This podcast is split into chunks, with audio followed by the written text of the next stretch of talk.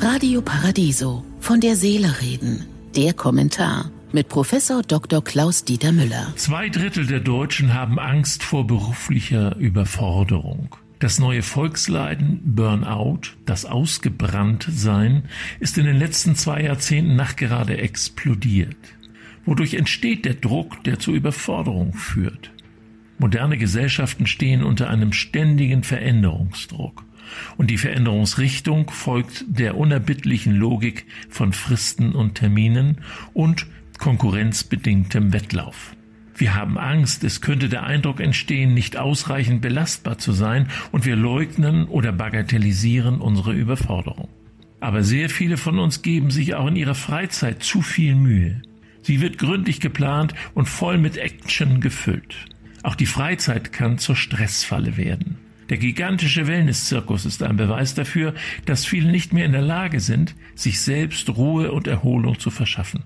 Die Flucht in künstliche Wohlfühlwelten soll dann helfen.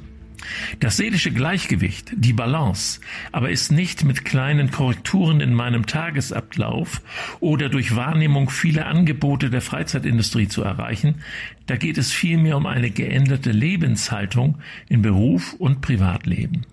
Ich empfehle Ihnen nach jedem meiner Beiträge Achtsamkeit. Achtsamkeit ist das Gegenteil von Gleichgültigkeit, eine gesteigerte Aufmerksamkeit auf individueller und gesellschaftlicher Ebene.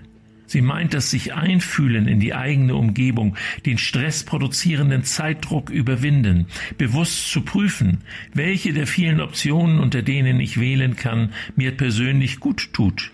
Keinem Trend hinterherlaufen, sich nicht nach den anderen richten, auf den eigenen Körper und mein Selbst hören. Geben Sie auf, immer nur anderen gefallen zu wollen. Sie müssen mit sich ins Reine kommen. Versuchen Sie es mit Achtsamkeit. Es wird ein glücklicher Tag.